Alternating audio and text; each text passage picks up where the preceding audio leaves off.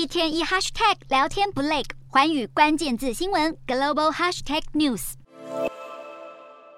习近平新领导班子底定，中国共产党政治局名单谁上谁下在成焦点。其中金融界最关注被视为改革派的现任中国人民银行行长易纲没出现在名单上，但新进榜的北京市委副书记殷勇曾任人行副行长，接棒呼声高。再加上中国银保监会主席郭树清同样没出现在新一届的名单中，被解读为是明年三月政府换届时，中国的财经领导班底也将大换血。然而现任的中国证监会主席易会满却是榜上有名，引发揣测易会满可能接替郭树清成为银保监会主席。有看法指出，中国新一届经济官僚的替代人马就来自航天系，包括多次领导中国载人太空任务的马兴瑞、核安专家李干杰、前中国兵工集团总经理张国清、前神舟太空船总指挥袁家军。当局显然有意倚重他们的航天军工背景来扶持科技的自主创新。此外，前人行副行长刘贵平则是出现在候补名单。有看法指出，拔擢地方政府官员显示中国的金融工作将把重点放在解决地方政府债务和房地产市场的困境。